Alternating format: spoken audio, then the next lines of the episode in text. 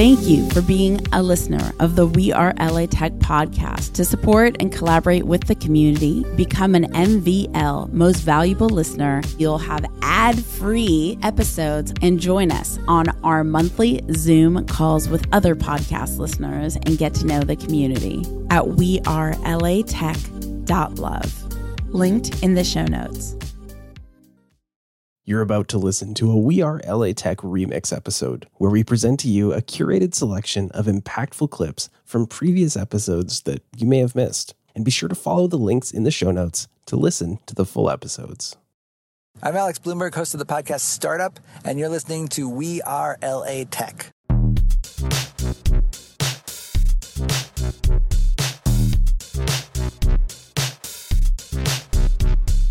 My name is Espree Devora, born and raised LA, and I created We Are LA Tech in 2012 to unify the community. Podcast launched in 2014, continuing to help people find the best talent, to connect with each other, to form awesome relationships. So proud of this show.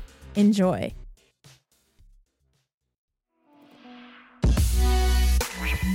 My name is Aidan Gold. I work for a biotech startup called eGenesis, doing investor relations. We're trying to solve the organ shortage. I'm based in Santa Monica. Yeah, so I've invested in companies from like the pre-seed stage all the way to like growth equity in the secondary market, like in the case for SpaceX and Carta. Like we bought like someone else's shares in like two degrees removed to get Yeah. like SpaceX shares. In terms of my personal check size, like it's pretty small. Um, usually we do SPVs, which are special purpose vehicles, where like a bunch of investors pool money together and then we invest in the company. It's so cool that you even invested in SpaceX though.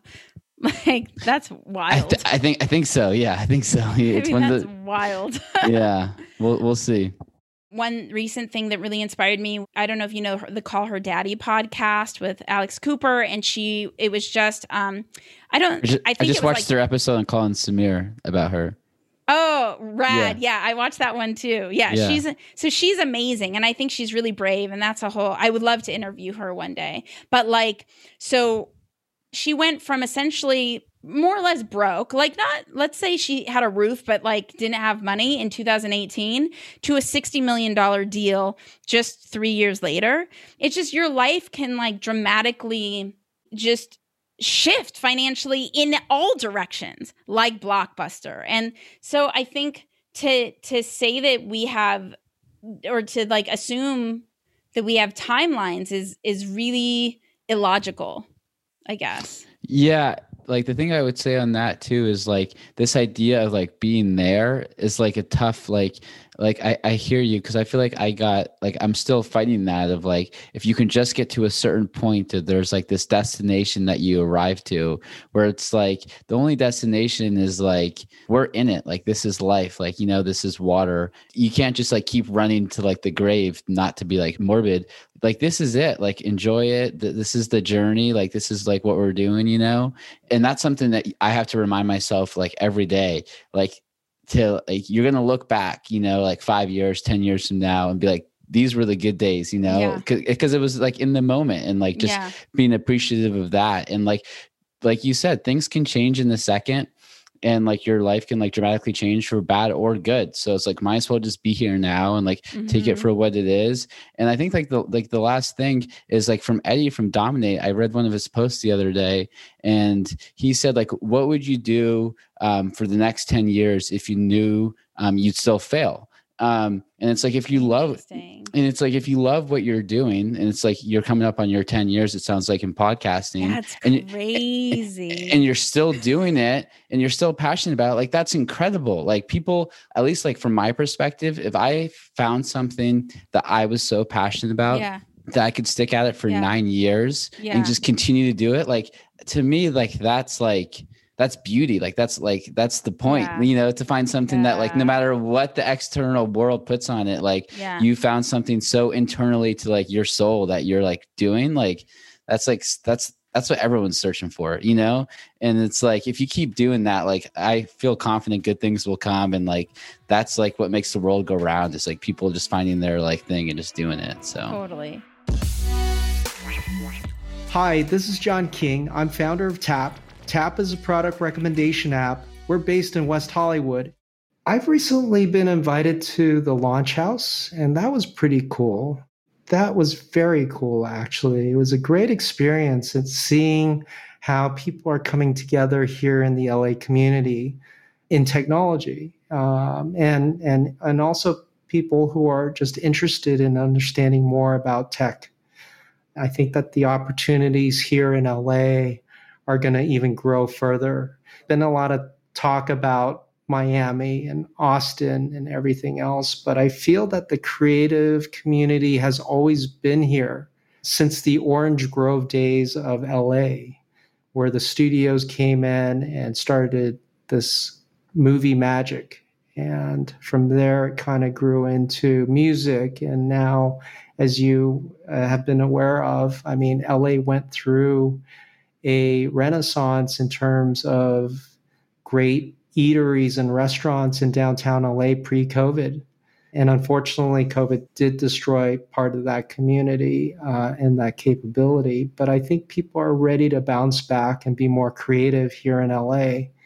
And technology has a lot to do with our DNA here.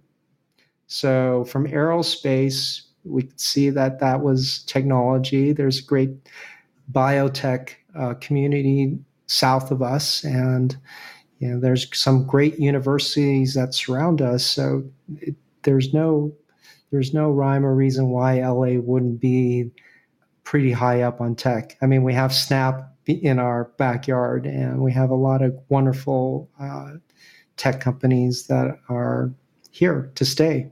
And before we move on, can you tell us what is Launch House? Because some people may not be familiar, and I agree, it's it's so cool.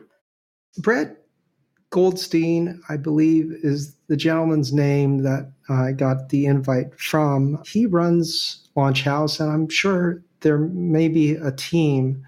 I guess they find new cohorts of ambitious young tech startup founders and co founders to kind of come in, live and work in this house for a certain period of time. And from time to time, they have these wonderful events that they throw together that they invite a notable VC from the valley to come down and visit and give a talk, along with sometimes a special uh, guest, usually a founder that they have funded that have been remarkably successful in their fundraise and in their company building who's a person that you've come across lately? You mentioned Brett. Who comes to mind as someone who's really impressed you, a person or a company? Wow. I mean, there's been quite a few because it's not easy to have survived COVID doing what we love doing. So there's not one particular one that comes to mind right away, but there's been several that I've met along the way that are not only great human beings, but they've they've stuck it out and they've either pivoted or created something that is remarkable. And uh, it's always great to remember and you know your journey through these processes.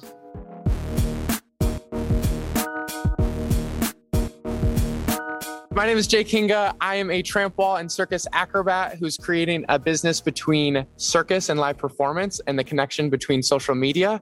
I have 1.4 million followers on TikTok, and I'm currently based in Tarzana. The first part is like I immersed myself in like studying it for probably a year and a half to two years before my big break on TikTok. So you studied TikTok? not almost- TikTok, okay. but just what is TikTok? It's psychology, so, uh, sociology, oh. it's marketing, it's advertising, it's these things that yeah. have been around for decades. You know, like this is not new, it's just a new platform. Right. But it's the same stuff just repeated and boiled down to even just a core essence, which I think is why it's doing well. But I was on a circus contract where I had a lot of free time. It was a two hour show. I had like a five minute act in the middle of it. So there's a bunch of time where I'm literally just sitting there. So I would consume books, I would consume podcasts on the matter a lot of the any of the big marketing books that you've probably heard of i've probably read like i said i've i've listened uh, read malcolm gladwell and a bunch of others so a lot of those concepts came into play mm-hmm. and i mm-hmm. knew them ahead of time going into tiktok so a lot of my strategies and decisions in the beginning were based on all of those things that I'd read about. So one thing, uh, for instance, right away that I would do that kind of touches on like the Victoria Paris um, of like getting a cult following or getting people to pay attention to you Right. is we at our group is really really good at concocting a viral video if you just want pure numbers we've done it over and over again we're pretty decent at it it's always a chance but at this point we, we're pretty good at it You know the formula. Yeah. but getting those people to care getting those people to be connected is a different story now in the beginning uh, i was really intentional about okay we've got these videos that are getting millions of views.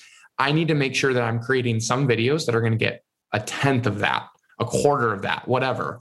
And they're going to eat it in terms of viewership but they're going to make people know more about me. So i would post little creative videos that actually shared some of my other interests or just more of my personal history. So that way people latched on and like the fans that were just kind of very periphery like viewers became a little bit more fans and actually knew a bit more about my story. Like for instance my teeth um, are messed up. And that was from an actual uh, diving accident when i was a kid like in, in high school. And so i would share some of those things so that way people actually knew more about me and latched on a little bit more. And like that balance is like really tricky. So those are some of the like intentional things that I was doing in the very beginning. A lot of it just comes down to like not even research in terms of like formal, like I'm doing studies or I'm reading a book. Uh, some of it's just about consuming content in an intentional way, right? Like if you're just sitting down to watch a movie and you just tune out and just like get sucked into the story, that's one thing. But if you're watching a movie and you're like, all right, where are the beats of this movie? What is the color grade for this movie? Why did they choose to have it more muted and blues rather than like a more sunny, like bright colors? What were the lines? Like, how was the actor being presented? What are the characters? How are they playing off of each other? all of those things I started really studying, not just in, in movies, but in YouTube and TikTok, everything. And each platform is different. Every platform has its own unique tastes that do well. So I've never been great at Instagram. It's a little too superficial. And at this point, it's too stratified for me to really experience a bunch of success on. TikTok was a lot more authentic and a lot more quirky. The We Are LA Tech podcast is hosted and produced by me, Espree Devora. with help from Janice Geronimo. Edited by Corey Jennings. Production and voiceover by Adam Carroll. Music from Jay Huffman Live and Epidemic Sound. The We Are LA Tech podcast is a We Are wearetech.fm production. Thank you for being a listener of the We Are LA Tech podcast. To support and collaborate with the community, become an MVL most valuable listener at wearelatech.love. Linked in the show notes.